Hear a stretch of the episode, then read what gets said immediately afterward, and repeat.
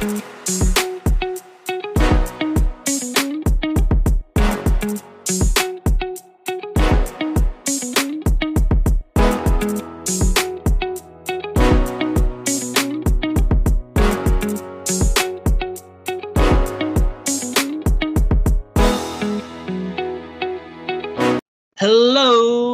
and welcome to another episode of the Planet Fantasy Podcast. This planet is inhabited with fantasy drafts of our favorite properties and characters, fantasy casts of dream movies, Hunger Games, award shows, and anything else we deem to be a part of our vibe. On this planet, fantasy rules. I am one of your hosts and binger of the cosmos, Damon, and with me is my better half, the soup slut himself, Kyle. How's it going? Soup is back on the menu, boys. I'm doing well. How are you, my friend? I am great. Uh, If you can't hear it, I have my adrenaline rushing. Um, I'm currently training in my new job, and uh, I just had a li- live presentation before I got home. So I'm just like through the roof. I need to chill. So I'm sorry. Um, how are you, man? Good. Yeah, it's funny. Now I'm like crashing from work so on the uh, opposite side side of it, where I'm like ready to watch Stranger Things and go to sleep. So I think we'll actually balance each other out really well. Perfect. I, I love that. Um, speaking of Stranger Things, I am definitely going to be watching at least episode one tonight because the fact that I haven't had anything spoiled yet is a wonder. yeah. I just know I'm gonna be a mess. I'm sure. That's that's all I know. Um, but you know, let, let's get to uh, our our weekly Rex of the week. Kyle, you got anything you want to recommend the people at home? Oh boy. Um. Hmm. I haven't been watching a ton of new stuff. I have been kind of chugging along on my first time watch of The Wire. Um, I finished season three, and I will say I was probably hooked by like mid season one, season two. But if you're not in by season three, I mean, it's the season three finale is just like one of the greatest episodes of television I've ever seen. I mean, it's it's phenomenal. So it, it's weird to recommend one of the most uh, popular shows of all time. But if you're like Damon and myself, and you've been like waiting to to finally dive into it, you'll you'll you'll thank me if you if you get to season three and you'll you'll be hooked by then. I I, I guarantee that. A certain friend of the pod is very happy to hear you say that. I'm sure. um well i i have also kind of been watching just i've been rewatching one of my comfort shows brooklyn 99 i i adore it. I watch it like every couple months and it's just so good um but i did happen to get to watch the brand new show on hulu the bear with our guy lip from shameless if you're familiar with him. He's just just as broody and moody and and stressful as ever um, he's essentially taking over his uh, brother's uh, Chicago beef restaurant, and uh, after he dies, and it's just full of tense, authentic portrayals of a kitchen. It's so well done, and I highly recommend it. I it, it's one of the shows that I just these people feel real, and you really can't say that with every show. But like I'm like I know someone like that. Like those people could just walk out on the street and be who they were in the show, and I wouldn't blink an eye. So highly recommend The Bear. Um, go watch it. It's on Hulu. You guys. nice. There's something really interesting about the subculture of like the kitchen crew or or people who cook. Like, have you seen the movie Chef? I haven't. I keep every time I pass it on Netflix. I'm like, huh? Should I, is it is it the time to watch this? It's not. It, it has not been. it's time. never the time. Do you recommend that one? It's a very good movie. Yeah, there's I, I like movies that are about like people who cook and like are really romantic about cooking and very passionate about it, and that's a that's a really good one. Speaking of, this past week was, I believe, the 15 year anniversary of Ratatouille. Go figure. Oh yeah, that's right. Another banger. Another banger. The kitchen life is just, it's so great. It's just great watching. Um, okay, enough of those wrecks. Kyle, why are we here today?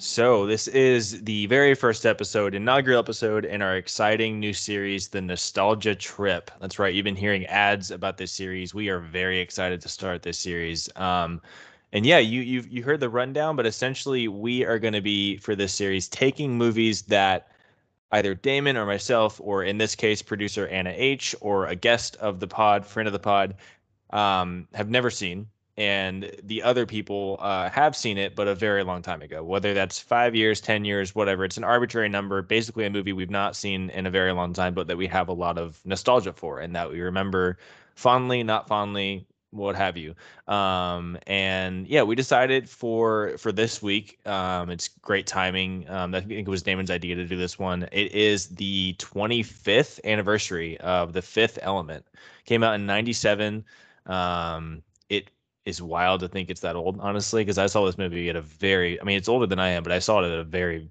very young age, like maybe like four or five, I think. Um, so, and Anna H has never seen this movie. So, for this kind of first segment of the pod, it's just going to be Damon and I kind of talking about our memories of it and and what we thought of it initially. And then of course we're going to bring anna in to give kind of her predictions on what's going to happen.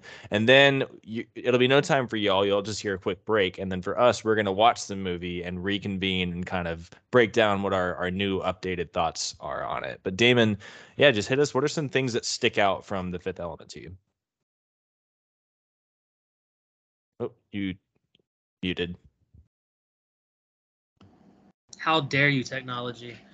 um, it just everything that stuck out to me was how futuristic it felt. Okay, like this was one of my first like movies that were was a really big sci-fi movie. Okay, like this came out in '97. I was six years old.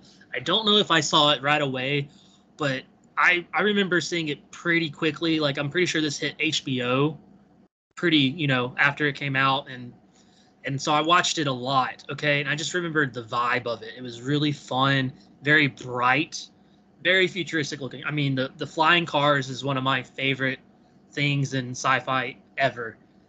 Why do we not have flying cars yet, okay? Give me a flying car. I know it's probably like so many headaches and like how like airspace. I don't care. Give me a flying car, please and that one of the reasons is because of this movie. Okay. Another thing is Milla Jovovich, Jovovich ah, blah, Milla's hair. Okay, I love it. Super bright orange. It's it's like it, it would look bad on anyone else, but she just pulls it off. It just works. Um, and she also, you know, this is kind of a trope, right?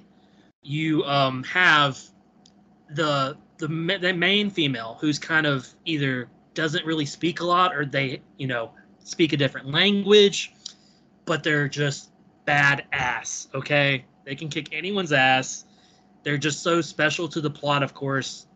It maybe it's overdone. I mean, you even have that with Stranger Things. Eleven at first, you know, really couldn't speak, but she, she's a freak and she'll throw you down a. she'll make you pee your pants, right?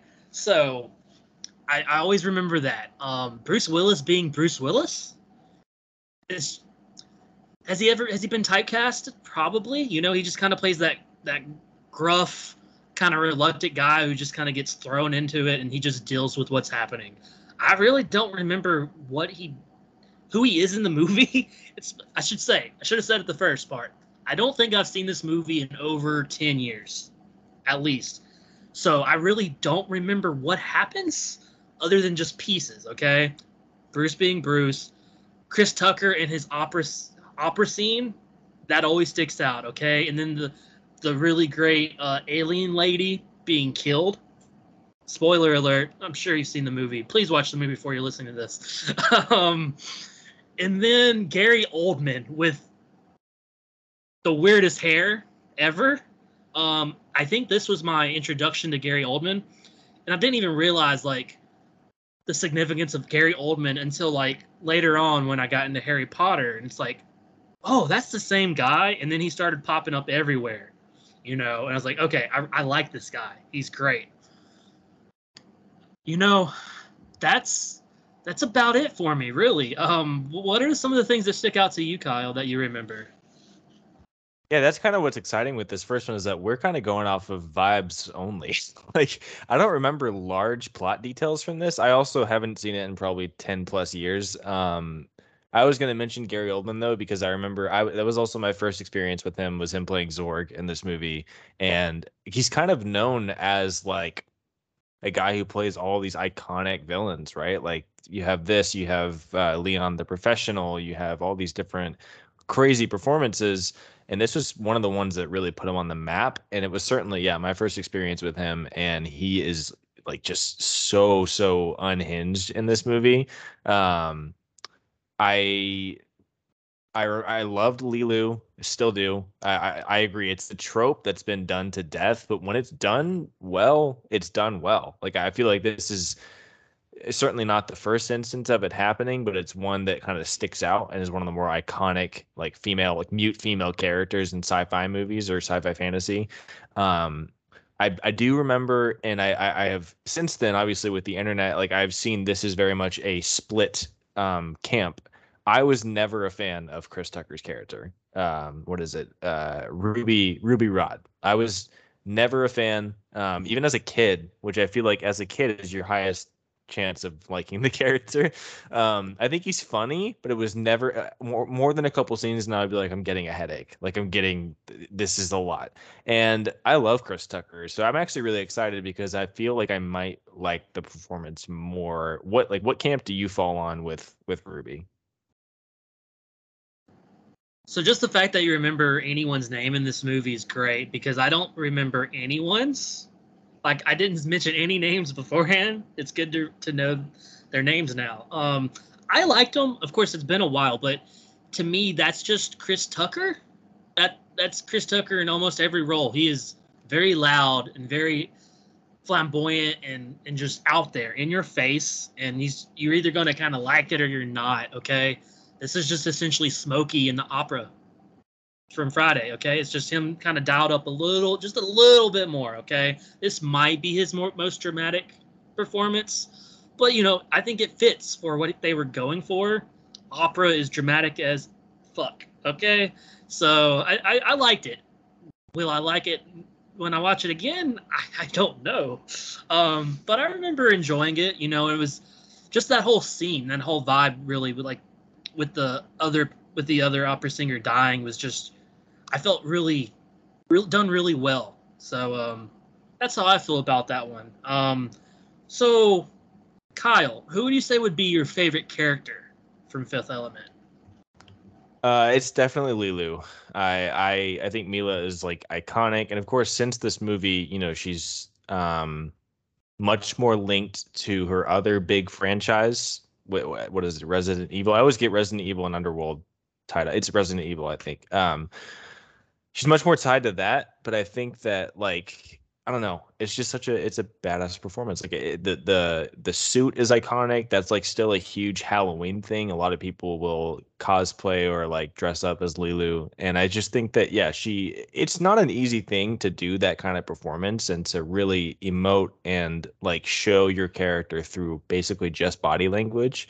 Um, and she's great. I, I think she's a really really fun character, and her dynamic with Bruce Willis is great. What about you? It's definitely Leeloo, uh, mainly because she's the one I remember the most of. Um, just the fight scenes are great. I mean, Milla, I think honestly gets underrated as far as the action star. I mean, think about it. You have this, you have the Resident Evil series, you have some other movies that she's done that maybe have, hasn't been critically acclaimed. I think that she did Monster Hunter, and that got a very, very poor rating. Um, but it looked fun. It's just, you know, she's really good in that kind of role. You just believe that she's able to take down whoever she's going up against. In Leeloo, though, difference than her character in Resident Evil, especially, just has this vulnerability to her, this this softness, you know, while also just she's like from what I remember, she was kind of scared throughout a lot of the movie. Um, like a lot of gasping and a lot of like open mouth, like oh, like oh man, while still also just being able to take everyone down. Um, I, I just love Milla. Can't forget her in Dazed and Confused, of course. I love I love her in that even. But that I would definitely say that was my favorite character. And I, I can't wait to see how I feel about everyone else because all I can remember about Bruce Willis in this movie is just him kind of being there. I don't remember how much he actually helped her and like because of course, okay, from what I remember, she is the fifth element, right? Like, I can't remember if she was created in a lab or if like there's something to do with her ge- genealogy. What is it? But it's kind of something futuristic or sci-fi, and that's why they're coming after her. Um, that's about all I can remember from the plot. So, but sh- she's obviously the focal point, and rightfully so. I mean, she's what makes this movie, I think. Um, so yeah, I, I agree with you on that one. Absolutely. Um, okay, favorite, if you can narrow it down, favorite line from The Fifth Element that you can remember. I cannot remember one line from this movie. it's been that long, okay? Like I can picture Chris Tucker saying something. Like I I even remember like quoting that as a kid. I cannot remember what it is. And I cannot wait to re- to watch the movie and be like, "Duh, of course that's what it is." Um, what about you? What line sticks out to you? I I'm kind of the same way. I don't remember a ton. The only one that sticks out, and it, I was I was uh, quick to type it down so that I would remember it. Um, it's I don't remember the context, but there's a like a police officer or someone who asks Bruce Willis, "Are you classified as human?" And he goes fires back with naturally anyone would say, "Negative. I am a meat popsicle." I just remember like that being as a kid being my favorite thing to say in all context and that not much has changed clearly because I've never grown up. But I am a meat popsicle. It's the new name of this podcast. I like that. I definitely don't remember that, but that's a classic line. Meat popsicle is chef's kiss. Um, okay, so what would be your favorite scene out of the movie that you can remember?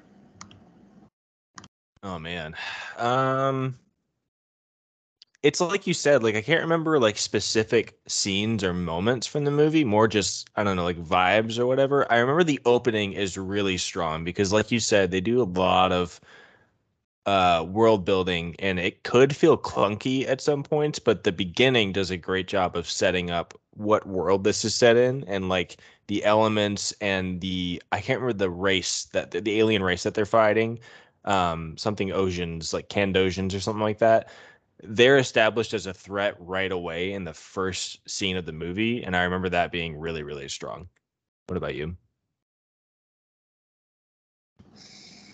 Good question. I I almost want to say the opera scene because it's the one that sticks out to me the most from my memory. So I'm going to go with that, as well as when Bruce and and Leeloo meet, because I may be saying this wrong, and it's going to be hilarious if I'm completely wrong. But like she like falls in in her his car. Is that what happens? Do do you remember that? Like I I I, think that was it. Yeah. Because Okay, like the way I you said that made me think of a familiar scene. So I think that's what happens. Yeah. Yeah, so uh, that just I just vividly remember that happening and just just him being like, "What is going on?" So that in the opera scene, okay. Um, but yeah, just anything else, Kyle, that you remember about the movie that you wanted to to say before we we get to Anna's lovely predictions. Um yeah, I just remember like it was one even going back so we did a podcast we did an episode a long time ago. It was one of our very first episodes of the podcast like dream sequels, movies we wish had gotten sequels. And this was actually one that I briefly considered because we've never gotten, you know, a spin-off TV show or a, a sequel or anything. I would love to see a sequel. I think now would be a great time with, you know, it's 25 years old. Um it's kind of sad now because Bruce Willis has just quit uh, for you know really sad reasons. But they could do like a legacy kind of sequel and like pass the baton off to someone else. Um, but I'm excited about that, watching it now and to see if I still feel that way, or if I'm just like, no, I don't want a sequel. This is stupid. but uh, I'm curious. Like, I'm really excited to rewatch it because it is a very iconic sci-fi fantasy movie. Yes, I should say I like this movie. Okay, as far as from what I remember, I very much enjoyed this movie. I watched it many, many times. It was, I just, in my eyes as a kid, it was one of the better sci-fi movies that I had ever seen. Um, and then I just, just got around to never watching it again lately, you know, and it just kind of faded from my memory. But I've always thought of it fondly. Okay, so I really hope that doesn't change. We'll we'll see. Fingers crossed. Um, but yeah, that, that's all I got to say else about it before we we dig in and watch it. Um, so if that's it, Kyle, yeah, you, should we bring in the H? Let's do it. Let's bring in the H. We'll be right back. Welcome back. We are here talking about the fifth element. Damon and I have just kind of broken down some of our favorite memories from this movie, as, as, vague as they are. And now we are joined by our lovely producer, Anna H. This week, the H stands for Hit My Line, 90s Bruce Willis. Anna H., how are you? Oh, I'm great. How are you, Kyle?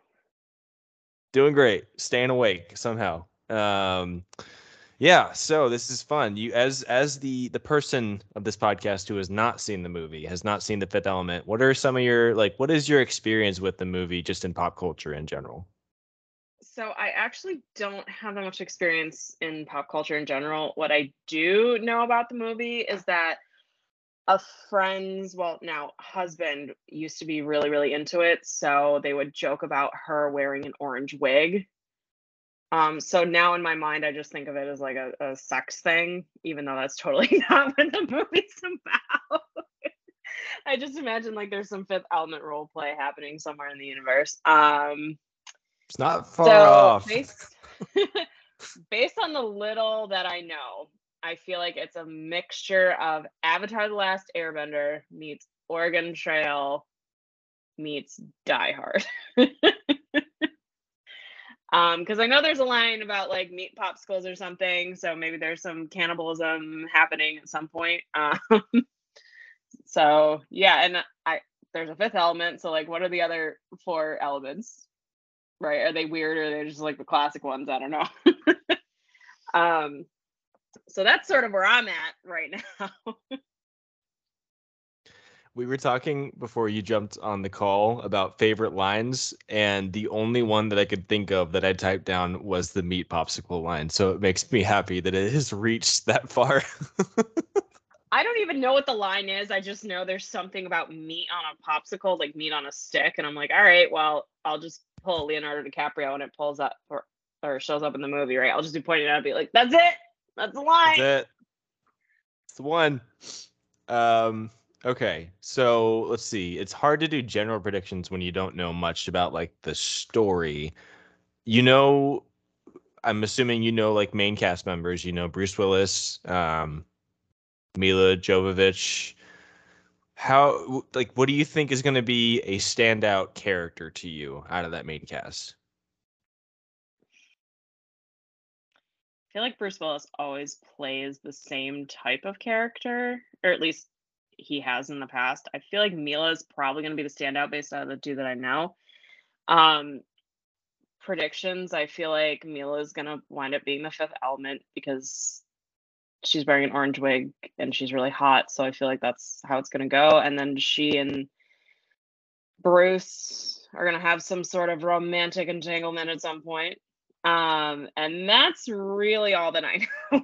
that's all I can really predict right now. Hopefully there's some spaceship stuff happening.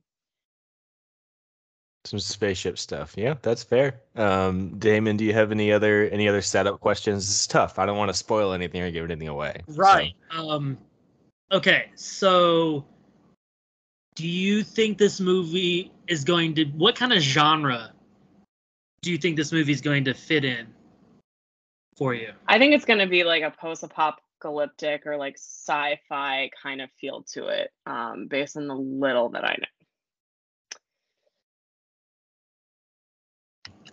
That's a good one. That's that's a good good prediction. Um how about okay here here how about this anna?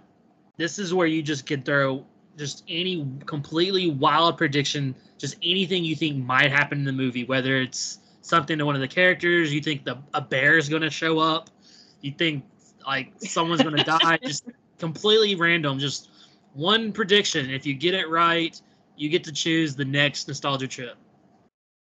Ooh, ooh, okay. Spicy. Um, hmm. let me see here.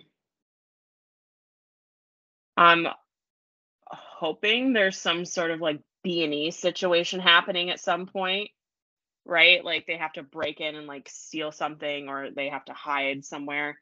Because if there's a fifth element, like there has to be something with the other four, right? To explain that. So that's what I'm gonna go with. That's not what I thought B and E stood for. Breaking and entering. Shut up, Kyle. oh, gutter mine, gutter mine. Uh, or maybe a Oh. bomb. I feel like sci-fi movies always have bombs in them. That's a good It's one. Bruce Willis. So You're- definitely that's gonna be a great action heavy. Prediction right there, Anna. That there will be a bomb of some sort. Uh, okay. Anything else you want to guess, or just any anything else about the movie you want to throw out there, Anna, before we we dive in and watch this? Hmm. Do you think you'll like it? I think I'm gonna like it. Uh, the question is, does it hold up to the hype that I've heard in the background? Um, I feel like it will because everyone talks really highly of it. Of my friends who have watched it, I'm really hoping that maybe there's like an unhinged like Danny DeVito like character just popping out of nowhere, just running around like a madman. I hope. I just want Danny DeVito and everything. Uh, let's see here. I don't know. It's tough because I don't know who the other cast members are, so I can't really speculate. You know, like I don't know. Daniel Radcliffe is the the capitalist entrepreneur that that that created this At a- m- secret mission where they uh they found the fifth element, right? Like I don't I don't know. I only know the two main characters. Dan Before Rad you see him at the tender old. age of 10 years old in Harry Potter, see him as a seven year old in the fifth element. Listen, Tom Felton was in that one movie at like the the wee age of like five. Or what was it? It was Oh. like the King and I. Oh shoot, it wasn't the King and I, but it was like adjacent to the King and I. That's gonna bother me. I didn't realize he did anything before the Harry Potter movies. Oh my goodness. Um, Yeah, Anna and the King in '99. Okay, so I lied. Close enough. Well, no, that's that's still before Sorcerer's Stone. So wow, that's interesting.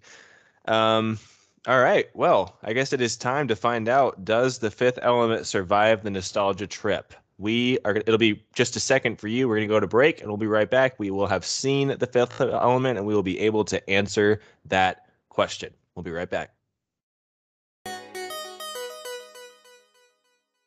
Hello, and we're back, and we're just taking a nostalgia trip to The Fifth Element, a wonderful movie from 1997 that Kyle and myself have not seen in quite some time.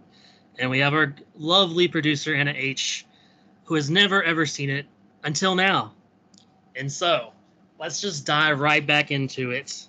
Kyle, let's let's just get some your, your thoughts on watching this movie and and what you think about it now today.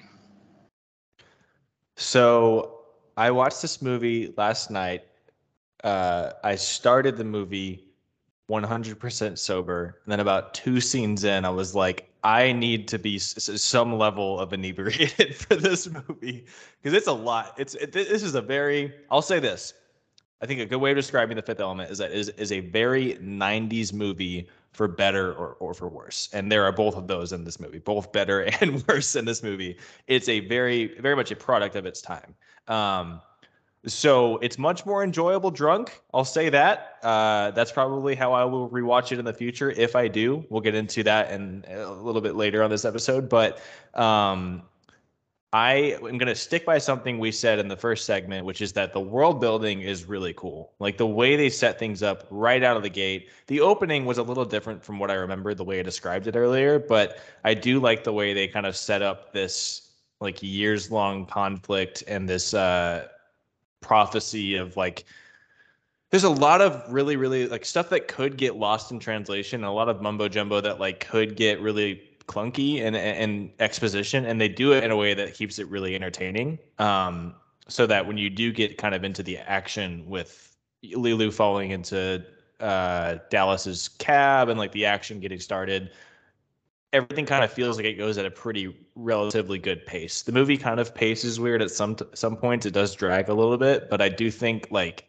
they did a good job of setting up the the conflict and like the the world building is is done really well. Um, like I said though, it's a very very 90s movie and like there's some maybe I shouldn't have been so surprised, but there's some stuff in here that does not age that well. Like the way that Ruby like just talks to his I don't know if they're supposed to be his dancers or his assistants or whatever, but not not great. Um, even like Corbin trying to pull a fucking Snow White on Leeloo to wake her up. Come on, man. It, at least he says right after, like, "Oh, I shouldn't have done that. I shouldn't have done that. Sorry." But it's just not a great look. Um, which I, is to be expected. I mean, it's a movie that is now 25 years old, so um, that's just the the risk you run with these movies. But I do, I, I, will say, I think Damon and I both mentioned this earlier. Like Bruce Willis, we did not remember a single thing about him from this movie. He's good. He's really good in this movie. I mean, it's definitely not his movie. Like Milla Jovovich steals the show, as we both remembered. But Bruce Willis is really charming and like like very fun. I mean, this is if you think about it, this is like him at the peak of his like Die Hard uh, success, and so he's very much a bona fide action star when this movie came out, but he does a great job with that gruff, like kind of stereotypical Bruce Willis role. And he plays it really well. And he plays off of Ian Holm really well. Shout out Bilbo Baggins. Um, completely forgot that he was even in this movie. Like that was a bit of a surprise. He's great. I so one of the things I said earlier, I'm going to address it now. I have come back on the positive side of Ruby Rod. I thought it was fun. He was like Damon said it really, really well. He's just Chris Tucker playing Chris Tucker. Like that's just Chris Tucker doing his thing, being funny. Uh, maybe a little over dramatic, but that's kind of what the movie calls for. It's such an over the top movie anyway. He's really fun. I thought his outfits were fucking incredible. He was serving looks with the capital L, and he, yeah, he's just like just takes over the screen every time he's he's in a in a scene. So, um, it's a very messy movie, but I did enjoy large parts of it, which I think was the best I could hope for. What about you, Damon? What were some of your, your thoughts on it? Yeah, you know, I, I thought a lot about the same stuff, really, as far as what aged well and what did not. The world building, really, I think, is the strength of the movie, along with the charm of Leeloo and Corbin together. Um, the movie doesn't work if those two don't don't click. And of course, even though we have Corbin going in with the Snow White kiss. I write down, why is he trying to kiss her? What is going like what? You and I, at first like I didn't get why he would save her when she falls into his taxi. Like she's a literal, you know, all he knows is she's a criminal. Like the police are at, like literally outside of your taxi door trying to get her, and he's like, oh, he just must really be thirsty for her. So he's gonna he's gonna um you know, threaten everything because he's he's already smitten, as we see going through the movie. Very big run in the movie. It's just the fact that he is like obsessed with her almost. Like he's already it's kind of played for a joke, but when the military people are in his house, his apartment thing, I don't know really what, what you want to call those, but like he literally puts them in a freezer. I thought they died. I really thought he killed them is like just perfectly cool with it too. He's like, okay, I'm gonna go on that trip now, and just closes it again. I was like, are they dead? Thankfully, no. You see the guy, the leader, pop up later. I, I straight up thought they were dead for most of the movie after that. He just didn't give a fuck either. But like, he's like, yeah, you know, this is woman. I'm, I'm I want to marry her. You know, it's like, I think he really means that, like 100%. Um, so that was that. The romance part of the movie was just I don't know if it didn't hit for me or it was just really weird the way they portrayed it. Like it's just like a just instantly into her. And of course, to be charitable, they kind of played up the whole idea she's perfect. They continue to say that through the movie. But it's like I'm pretty sure y'all are just meaning like she's beautiful. That's what y'all keep keep saying it every time y'all look away from her when she's changing and y'all say she's really perfect. It's like, okay guys, simmer down. Just chill. Um, she's also clearly a genius. Like I love the scene where she just gives us like she's scrolling through the internet, which looks like '90s internet, and she like learns martial arts and everything just by reading. I, I love that trope. I can never get enough of the trope where people are just like consuming information at a super high speed. and learns it. I mean, um, now I, I really did enjoy Corbin in the movie. He was very charming. I mean, it is Bruce Willis, and of course, he has a ex-wife that he's pining over. Isn't that just Bruce Willis for you? He, he's great at that. Um, and of course, kind of like the reluctant hero, he really didn't want to be a part of this until he realized he he wanted to uh, get with Leeloo, and he just goes through all the hoops, not really sure what the hell is even going on. He's just trying to help do his job. I really liked Ruby. Okay, I mean, I didn't remember much about him other than just his vibe, but like the scene where he goes down on the air, air uh, attendant is just classic. And just like damn. Like he talks even before. He's like yeah we're all gonna get busy the whole time. It's like okay this dude's also thirsty. This is kind of a thirsty ass movie i think. And and it's like oh damn. He's like just the the triple effect of him going down on her the the phone the payphone exploding and them going liftoff all at the same time was was great but a lot it was it was a bit much um I really enjoyed everyone trying to get on board of the Fhloston Paradise, trying to be like, I'm Corbin. I'm Corbin Dallas. Are you though? like, really? No, you're not. um, it, I just found the movie really campy. Okay, and I think that was, I think it's best quality. Like, it, it really embraced. Like this is this is sci-fi. It's gonna be weird and not make much sense, but we're gonna have a fun time doing it. And I enjoyed it. Ian Holm, as I got some major old Ben Kenobi vibes for some reason. I don't know why. Um, that's just what I got. Um, oh, also, I, I love the whole thing with Ruby. Like, it's pretty much your super narcissistic celebrity who's just completely full of themselves and thinks everything should be handed to them. It was done really well, I think. And Chris Tucker, I think, was cast perfectly in that role. And his go back and forth between him and Corbin it's like you got to be lively. You got to say more stuff. and Corbin's just like, yeah, okay. it's just like the look on on Ruby's face when he asked him to talk into the microphone, like right before the opera scene. Like he's just fuming. He's just fuming. Like this this motherfucker. He says just one word one more time. Um, also, Speaking of, we got Chris Tucker in this movie. You know who else we have? We have Deebo as president of the Federation Army. I saw him. I was like, wait, wait, is that is that Deebo? It is Deebo, and he does a damn good job of being very presidential. Okay, I, you know, I just enjoyed it, and I had to say because you did not mention him, Kyle Zorg, with his southern accent. I don't know if I just never realized it as a kid because that's how I sounded or what, but that was a choice. I loved it. Zorg was just so this this slimy southern drawl crime boss and like his the way we, we got to see him you know showing us like the 10 and 1 gun that was a cool scene and he's just you really don't get why he's really doing any of this other than just he's bad like why is he why does he care so much it's clearly the the race of the aliens which i don't think i i don't know if i ever caught what their name was did you, Kyle or Anna? It was like a what? It was like a Q, like something Dojans, like Quarandosians or something like that. It's it's something it's something like like that Andosians kind of sound. I gotta look it up though. Gotcha. But I like their look. I thought they were really cool, really good antagonist. Leeloo is just amazing. From the moment she got 3D printed in that lab, to just speaking in her divine language and learning how to speak and just being so charming like whether she was looking scared or concerned or or smiling her smiles were infectious in that movie I, she was definitely the star and bruce did a great job of being that support and yeah i just i really enjoyed it i will say i remembered a lot more happening Mondo, Mondoshawans. Was that not the name of the aliens that was trying to save them though, or is that a different name? Because there's the big bumbling aliens at the beginning who are like the protectors. Which oh, you're I, right. Yeah, that's that's the Mondoshawans, and they're like the protectors of the the four elemental stones. Right. I love that trope of the big bumbling, oversized aliens that like can't like what are they going to do in a fight? Like they can barely move.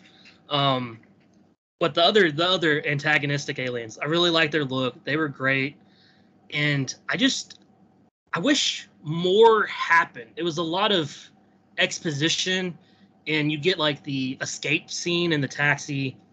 You get the fight scene with Leeloo while the opera is being sung, which is amazing. And then you kind of get the, sh- you know, the the fire showdown right after that. But other than that, it's just just I don't know. I just remembered like literally Leeloo fighting like three or four times. I guess I just built that up in my mind because she was so fun in that one scene.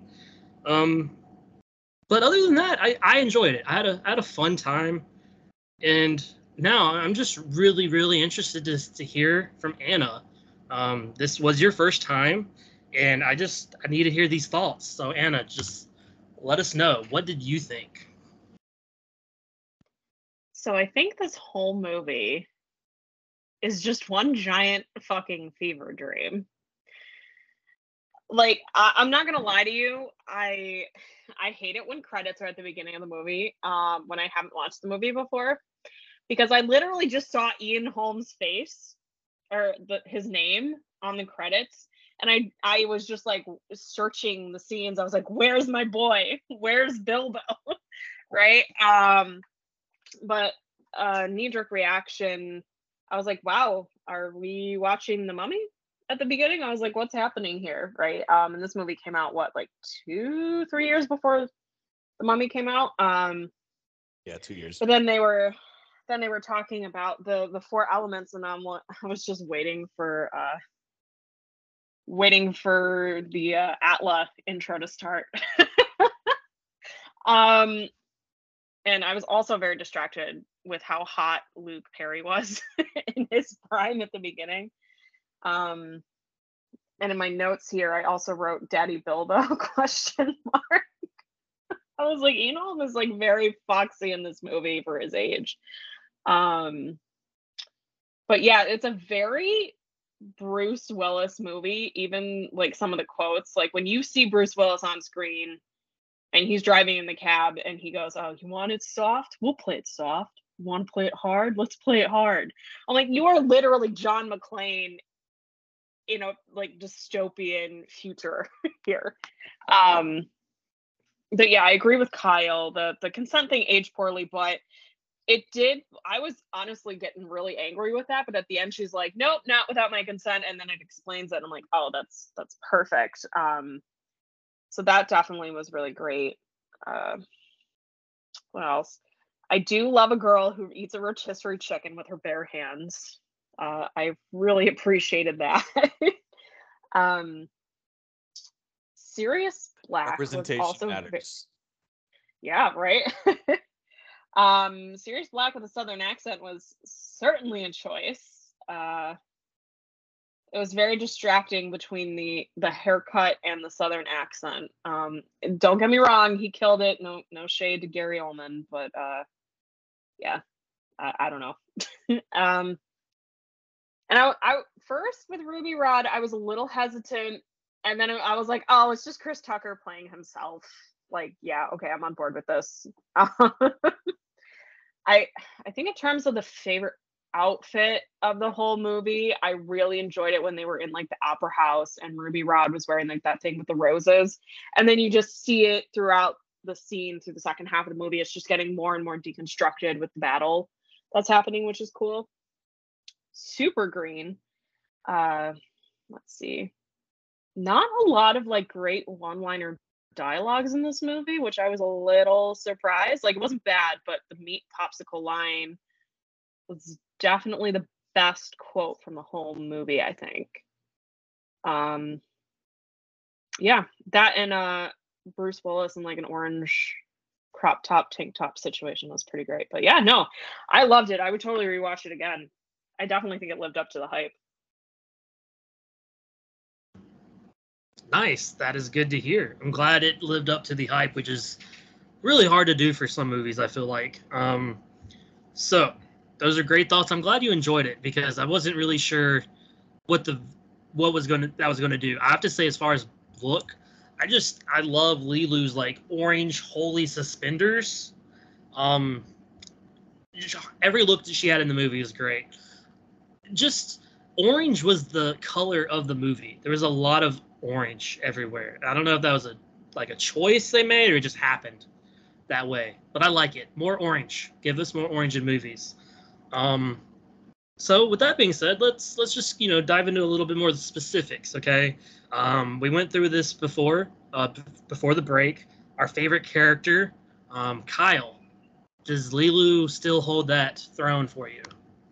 Oh, absolutely. Um, like I said, I was a little bit more positive with Ruby this time, and I liked Corbin a little more this time. But and Zorg, Zorg is an incredible villain, and he's Gary Oldman is just iconic. But uh, Leeloo, yeah, and she even like she talks more in this movie than I even remembered because I I remember it being a very much like a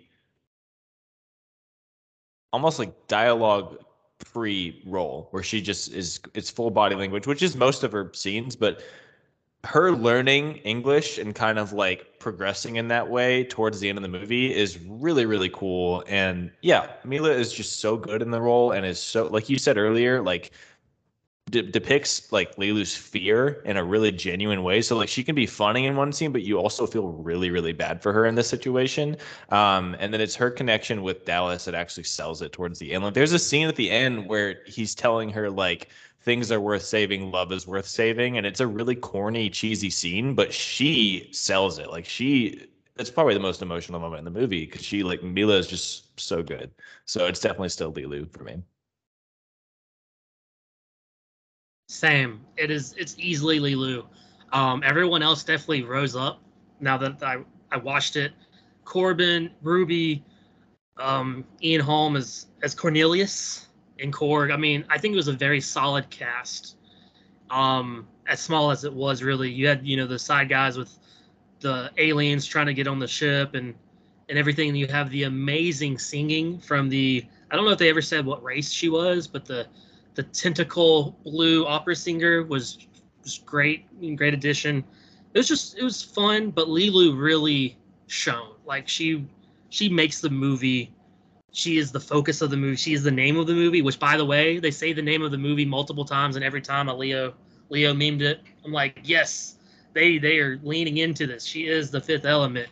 Um, so without a doubt, it's it's got to be Leeloo. Anna, who is your favorite character of the movie? So Leeloo was actually my second favorite character. I never really understood why people ride so hard for Milla, but I I haven't actually watched a lot of her movies, so I guess I shouldn't say that, but I just never really understood it. But after watching this movie, I totally get it. She did not have a lot to work with, and her facial acting was on point. I have a newfound respect for her.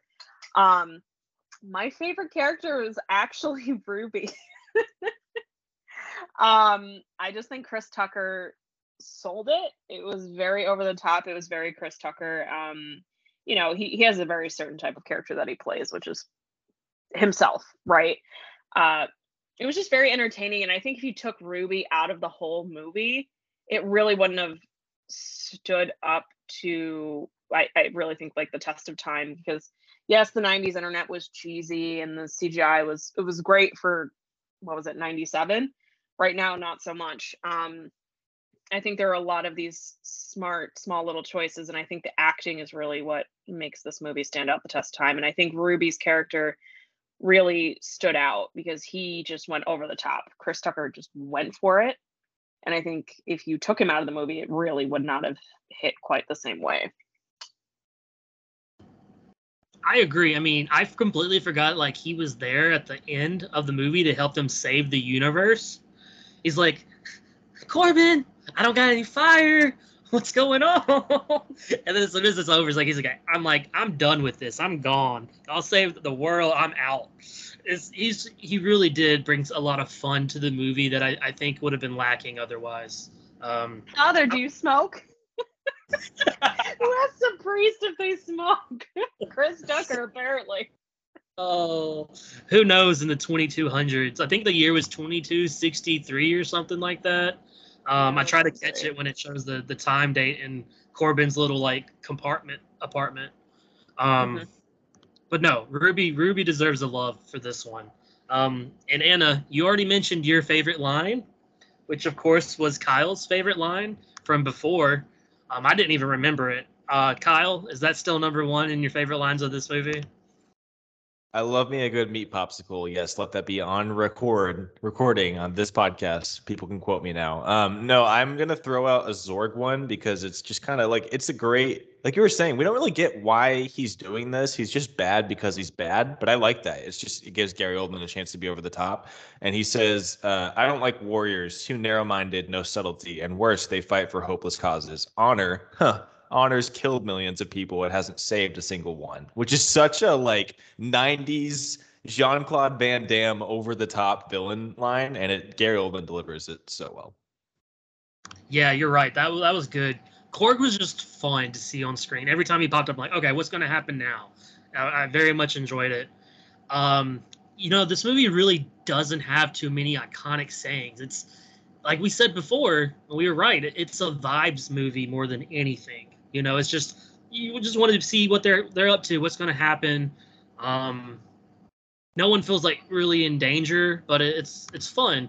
Uh, I definitely think negative. I'm a meat popsicle. I think is the number one. But like like Anna mentioned in the taxi while he's running away from the cops and everything, he has a couple great lines. You know, you want to play it soft, I'll play it soft. We'll play it hard, I'll play it hard. My favorite line is is um, Leeloo's trying to talk in her divine language, and he's like, "I only speak two languages, honey. I speak English and bad English." It's like it's such a bad line, but the way he delivers it is like that is Bruce Willis. Like that's exactly something Eddie always says. So I, I got to give a shout out to that one. Um, Anna, did you have any other fun lines that you really enjoyed other than the ones you mentioned? I mean, anyone who knows me knows I love a good rotisserie chicken. So Leela just pulling the chicken out of like the microwave or, or um hydrator or whatever the hell it is, um, and just going chicken good. Like I lost my complete shit. Um, I also loved the scene with uh the food truck guy. I think his like name was Mr. Kim or something. Um, and he's like, "Oh, you got a message. You could open it. It would be important." Um, and then he's like, "The last two I got before my divorce. First one was from my wife to tell me she was leaving. The second one was from my lawyer to tell me he was leaving." And then they bet, and he's like, "Well, at least I won a free lunch or whatever." After he gets fired, that one was funny. Um, I did. I always love a movie that has or a, a property that has slang in it, right? Like Firefly always has like cunning and this one had green so i'm definitely going to work that into my everyday conversation now so that's great Yeah, I think that's honestly one of my favorite things about like futuristic things, sci-fi, dystopian. If when they add start adding stuff like you don't normally hear in conversation, it's just part of their lingo. It's it's always really fun. My favorite is probably frak from Battlestar Galactica. Uh, are you frakking me, man? Um, but the green I noticed, and that was really cool. Like green, super green. Like okay, okay, I, I dig that. Um, we should do like a a lingo like a fictional lingo draft one day or something. I think that'd be fun. Um, oh yeah like a mini so like a quick little rundown exactly. There's there's some fun ones Eric. there. yes, that's the one that's a good one. Oh man. Um, okay, so those are our favorite lines. Now, let's just talk about our just the scene that we love the most, just the one that really stuck out to you visually or just emotionally. Uh, Kyle, uh, which one really did it for you? Yeah, so um the one that like is now I'm gonna forever associate with the movie. And you shouted it out before we watched it. Is just the entire opera sequence, like the scene. You've got. You just asked the alien race. I looked it up. Um, you've got the. I'm gonna try and pronounce it correctly. The Plavalaguna lady singing the opera. I think that's the name of her alien race. Uh, and you've got the shit going down with Leeloo, and it's just it's all very like uh maybe like frantic is the right word or frenetic and it there's a lot of things going on but i just feel like that a lot of like our, our modern blockbusters now like thrive on scenes like that where there's just all this crazy action going on and all these different moving pieces and so it felt like a cool precursor to what we now like watch today in theaters. Um, so that was my favorite scene. It, it it is without a doubt my favorite part of the movie, and there's a reason why I. It was one of the few things I really remembered, because like for one, her voice is great, and you see like throughout the performance, Corbin's just like enthralled. Like he didn't give a care about being there, but once she started singing, he's like, "Whoa, wow, this is special." And like my favorite part is like right when I forgot that Leeloo's fight happened in congruence with it, right? Like it ran parallel, and like as soon as she started fighting, the music like picked up. It almost kind of became like a dance number, and she's still singing opera to it. But just to see Leeloo put in her martial arts into effect like I mean the, the freaking double punch where she like rears back and like bare knuckles the bad guy and then punches the dude in front is just it's great. It, it's so fun. I love fun, like almost comedic, like almost silly fight scenes that also still like they're doing their thing. I just wish we would have saw more of it because it, it's so fun. Milla Milla fighting is balletic. Is is that how you say that? um, it's like it's like watching someone perform ballet. She's just she's so beautiful in it and so so forceful at the same time. So, and then of course her, you know, the the guys rushing in and shooting everyone up. I completely forgotten that. Like, I still don't get why, but she died. Like she gets shot, right? The opera singer, and she knows what's happening. She knows like, oh, you must save Leeloo, and the element stones are in my body, and I'm just like, why? What is hap- What does she have to do with what? That's convenient. But cool, we're running with it. Okay, get, those stones out of her. That's that's just really great plot uh, convenience right there. So that that definitely had to be my standout scene. Um, Anna, this being your first time, what was the scene or two that really just stood out to you and you would go back and revisit just for those? Okay, I'm not gonna pick the opera sing scene because it's already been mentioned, but it's a toss up for me actually between two of them. I really liked the chase scene in the beginning because I think it's a very Bruce Willis scene. And it kind of reminded me of the Star Wars prequels, um, even though obviously those came out later. Um, it, it, reminded me of like Anakin and Obi Wan when they were doing that chase scene. Um, so that was a fun throwback for me and you know bruce willis and anything action. Even when he's um they're hiding in the taxi underneath the fog and he busts the well i guess he lowers the shield and then he crawls in the back to like make sure leeloo is okay. Um just that whole scene you know it had like the, the mcdonald's product placement which i thought as a marketing person was very entertaining. Um and then seeing how that transition had great really quippy one liners i think I would revisit it just for that scene, but I really did love the editing of the scene that Damon mentioned earlier when, you know, Ruby's going down on the girl, they're they're going like they're launching into outer space and then the, the phone booth is exploding. I think if you played all of those scenes individually, it would have been boring, but mixing them all together was very intelligent and the editing was just phenomenal. Whoever did that, hopefully they got a raise. Um, so yeah, those were my top two. Hell yeah, that that's that scene was just, I think encapsulates what this movie was. It was just a lot, a lot, and a lot of fun. Um, so, did we have anything else we wanted to mention about the movie before we get to the the final, most important questions? Uh, did you have anything, Kyle? Just more love for Gary Oldman. Like he just the man. I looked at his IMDb and there's a little, you know, IMDb has trivia on each actor. It says like he has used a different, a slightly different variation or accent or voice for every role he's been in, and it's just like.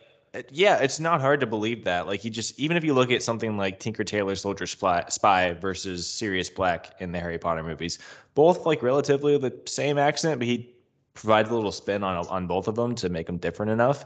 And he's just so like it's one of those things where it's like Gary Oldman understood the assignment. Like he knew what kind of movie he was going to be in. It was a very 90s over the top campy sci-fi movie. So he's like, "You know what? I don't care that my character has no motivation or is like has no reason to be a villain in this story. I'm just going to be a villain and I'm going to be this evil guy who has this weird haircut and a soul patch and Bilbo Baggins is going to call me a monster and I'm going to say I know. It's just like it's just he's just this over the top villain and he's he's the best. I love him.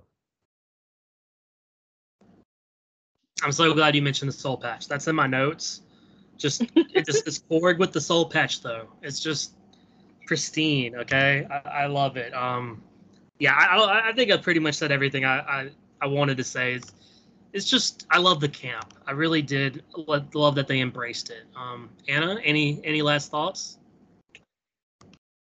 I did find out something problematic like mid movie because I was watching it with my father, who always has like a million questions, like, "Oh, who's that actress?" or "Who's that actor?" Um, so I guess Luc Besson and the woman who played the the diva, the blue alien, were in a relationship. They like met when she was like twelve. She had their child when she was sixteen, and then he met Milla, and then they broke up. So like that was that was an interesting piece of trivia. I don't think it's a good piece of trivia, but there it is. um, but yeah, no, other than that, I think this movie was great. I'm glad this was the one that we kicked off nostalgia trip with. I, you know, I, I, I have no notes. Everything was perfect. Perfect, perfect, perfect. So, you, you did say it before, but just want to confirm did the fifth element live up to the hype? Absolutely. Totally lived up to the hype. Love to hear it. Love to see it. Kyle, for this, did the fifth element survive the nostalgia trip? The fifth element survives the nostalgia trip. I will say I want to see it remade, which is not something I typically push for with movies. Um, I think this is a perfect example of a movie that should be remade because it's a really fun movie, but there are definitely things that have not aged well. So if we if we you know put like Taika Waititi on this or someone else who like brings a very campy, high energy kind of comedy action movie, I would love to see an updated version of it. Otherwise, it absolutely passes and survives the nostalgia trip. What about you, Damon? Does it survive your nostalgia trip? So, y'all know me as the person who pretty much loves everything. Okay, I'm not hard to please. Uh, we had a fun conversation about this last night, the, the three of us and the rest of the rap birds. Just like, oh yeah, I, I, I don't like something. I don't like Teen Titans, the animated series, and it's like people very shocked, but also proud of me because I I don't like everything. Um, while I enjoyed this movie, I don't think it survived the nostalgia trip for me. Um, I think it's just maybe because of what was built up in my mind as what this movie was. I felt it was more of a like an almost like an adventure action romp when really it was just like I said before, just not too much really happens. You know, like you only have really like two big set pieces. Um, they're they just kind of go from from Kurt Korben's place to getting into the Fhloston Paradise, and that's really about it. I would have loved to see more action, like more of the aliens almost getting them, maybe even another chase scene or something. I really thought the chase scene was really fun and innovative. Um, I think I just I was asking too much of this movie, and that's all me. My expectations of the nostalgia was a bit too high, and for that, I I think um I don't know if I'll take this trip again. So I I, I blame myself.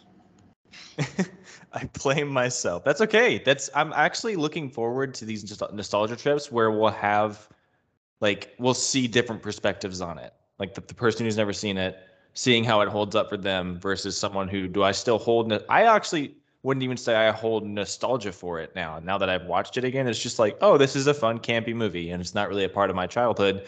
It's just a fun campy kind of throwback to old sci-fi that I I liked. Um, but we also have one more before we get out of here, one more order of business. We hope you all enjoyed this first episode of Nostalgia Trip. We did have a prediction from Anna H in our first segment, and that was basically that there will be a bomb in some capacity in this movie. There is indeed a bomb in, in some capacity in this movie in a big way. Uh, and that means that Anna gets to decide what our next nostalgia trip will be. So let the people know, Anna, what's that next movie? Ooh, spicy. Um, Shark Week is coming up, so I think we have to go with Jaws. Dun. should I sing the Baby Shark theme song, or should we save no ears? oh, no, do that. None of that. No. That's right. Jaws is coming up. So, uh, you know, we didn't really um, give you too much uh, heads up for this one. You have the heads up here. Watch Jaws. If you've never seen it, you know, watch it. If you've seen it, but it's been a long time, like like Damon and myself, watch it and and see if it holds up for you. See if Spiel, uh, Spielberg's one of his most iconic movies to this day. Um, it's considered the first ever summer blockbuster, so this is a really big one. Like Fifth Element was a good way to start this series because it's a nostalgic pick, but it's not like a huge iconic movie. Jaws is huge. Like it's a huge movie, so the the, the danger of it not holding up is much more real. Um, so we'll see. We'll see if it survives that nostalgia trip. But for now, we are going to sign off. We'll be back next week with a big one. It is the Effies for Thor: Love and Thunder. Um, so stay tuned for that. But till then, we'll catch you on next week. This is what we do.